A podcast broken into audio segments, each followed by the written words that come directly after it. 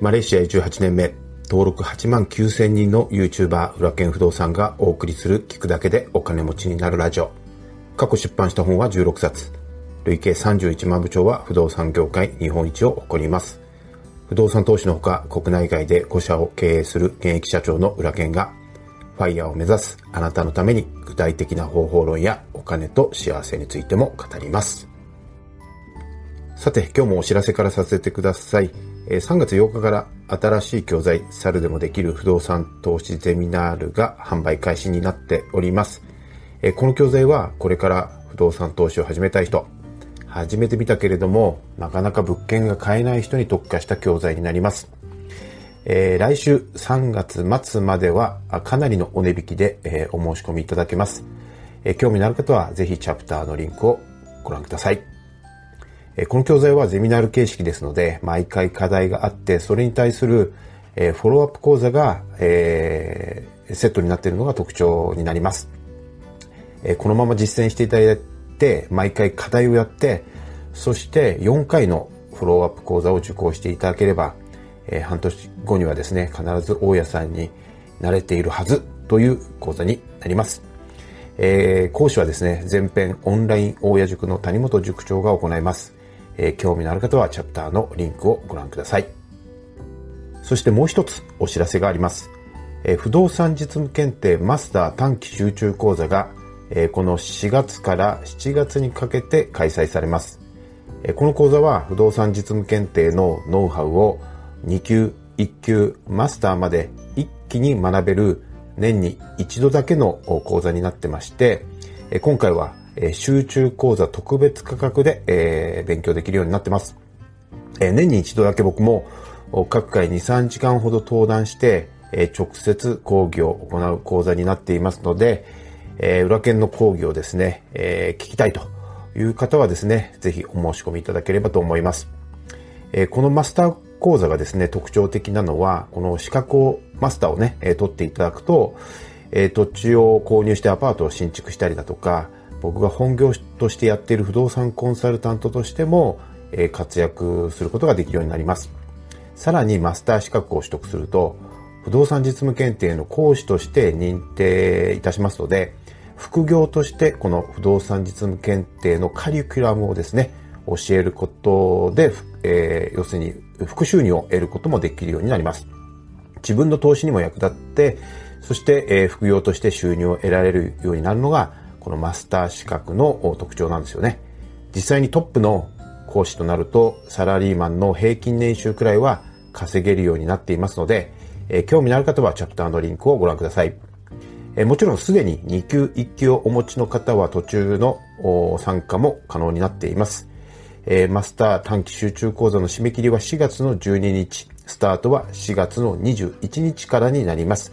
ぜひ、え、多くのご参加をお待ちしております。おはようございます。えー、今日も元気にやってまいりましょう。さて今日のグッドニューなんですが、えー、ついにですね、お散歩コースの桜が満開になりました。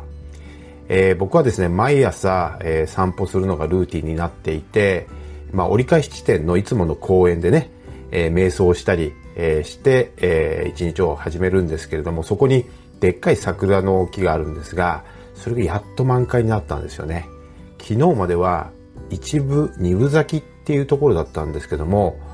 えー、咲くときは一気に咲きますよね、桜ってね。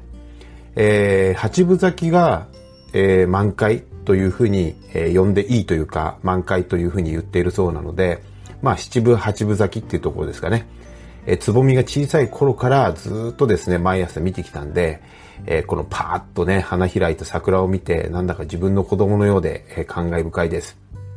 週末のお天気がね、ちょっと微妙ですけれども、ぜひ皆さんもお花見を楽しんでください。さて、今日の本題はですね、えー、3月26日、今日でマレーシアに移住して丸7年が経ちました。いつもね、あの、冒頭の挨拶で、えマレーシア移住8年目と言っていたんですが、実は今日、えー、今日からが8年目だったということにですね、つい先日気づいたんですよね。うちの妻から、あの LINE が来てですね、まだ8年 ,8 年目じゃないよって言われて あの気がついたんですけども、正確には今日からですね、7年、丸7年経って、正式に8年目に入ったっていうことになります。まだ移住して3年くらいしか経っていない感覚なんですけども、もう早くも7年も経ってしまいました。で、今日はですね、7年前の2014年3月26日の話をしたいと思います。当時はですね、娘が13歳、息子が8歳でした。当時ね、その移住の当初ですね、えー、僕は仕事の関係で一足早くクアラルンプール入りしていたんですけれども、えー、家族はですね、早朝に着くエアアジア便で、えー、この、この日ですね、えー、羽田を立ってマレーシアに来ることになってました。で、えー、移住の前にはね、移住の準備のために丸1年かけて、えー、4回も現地を視察してですね、各地を旅行したり、学校見学に行ったりとかですね、えーえーと、観光もしたり、それから前、その前、1ヶ月前にはですね、家も借りに来たりしてですね、まあ何度か来ていたんで不安はなかったと思いますけれどもね、ただそれでも空港から出てきた子供たちの顔は、あの期待と不安で、緊張してたっていうことをですね、本当に昨日のように思い出します。で、当時のですね、エアアジア便はですね、今のような綺麗な、要するにその第2ターミナル、LCC ターミナルじゃなかったんですよね。えー、当時はですね、メインのターミナルから20キロくらい離れたところにあって、えー、体育館のような、なんていう、なんていうかこう、まあバラックとまではいかないんですけど、お粗末なターミナルでした。えー、そこからアジア各地に、えー、LLC が飛んでるんでね、まあ、例えばインド系だったり中東系の人が多くて匂いもですね東南アジア独特の、えー、匂いがしていたんですよねで、えー、まあ迎えに行ってそして、えー、車でですね、えー、もうその車もまあ長期間のレンタカーを借りてで、えー、2月に借りた、えー、賃貸マンションにまあ、早朝移動してですねマレーシアでの生活が始まりましたそこからですね、半年間はもう壮絶だったんですよ。えー、例えば子供たちがですね、学校に行ったら、えー、日本の感覚でね、例えば机の上にポッと物を置いとくと、その物がなくなってしまうし、で、当時はですね、翻訳機をですね、買い与えても持ち歩かせたんですよね。で、それがなくなっちゃうんですよ。で、息子のも娘のもなくなるんですよね。でそれを学校に言うと学校はそれを問題にもしないし、えー、それはあの管理する子供たちがいけないみたいなねあの日本だとね犯人探しするんですけども取られる方が悪いっていうわけですよ。で価値観の違いっていうか本当にイライラの毎日だったんですよね。で朝はですね、えーと、僕と奥さんで、まあ、交互に、えー、6時半ぐらいですね車で、えー、送っていってまたえー、夕方の4時に迎えに行くっていうね、あのバス、スクールバスを、まあ、その使うようになるまではそのようにして朝晩、えー、あの迎えに行ってたりとかしてましたよね。で、勉強の方なんですけども、下の子はね、えー、そんなに難しい勉強はしていないんで、まあ、英語は喋れなくても友達もできてですね、さほど苦労しなかったと思うんですけども、え上の子はですね、中学2年レベルの勉強をですね、すべて英語ですし、しかも、あの、英語は通じないので、ついていけないから学年も 3, 3グレードぐらい下がるわけですよね。で、毎日英語のレポートの宿題が出るんで、えー、毎日毎日ですね、夜中の1時くらいまで泣きながら宿題やってたんですよね。で、それに親も、あの、付き合うわけですけども、あの、もう親もですね、英語得意じゃないので、えー、本当に、あの、みんなイライラしていたというか、子供たちも、えー、泣きながら勉強していましたよね。でも、まあ、7年経った今は、えー、2人とも、まあ、英語ペラペラですし、え、上のお姉ちゃんはですね、今は海外の大学に留学して頑張ってますし、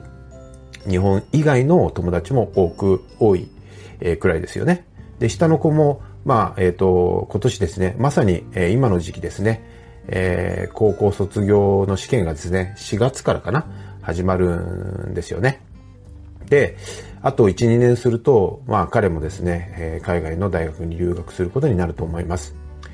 えー、僕にですね、まあ移住してから、えーまあ、いろんな世界各国連れ回されましたので、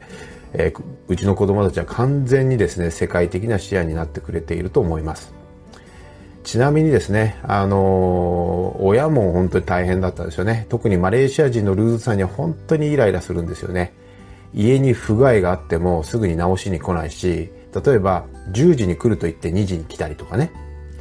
で、なんか相手に非があるのに絶対に自分の非を認めないですし、日本人はね、すぐ謝る文化だから謝ってくれるだろうみたいな感覚でいると全く謝らないんですよね。絶対に自分の非を認めませんから。で、文句を言いたくても、こっちも英語がうまく喋れないんで、言いたいことも言えないですし、本当にストレス溜まってたと思います。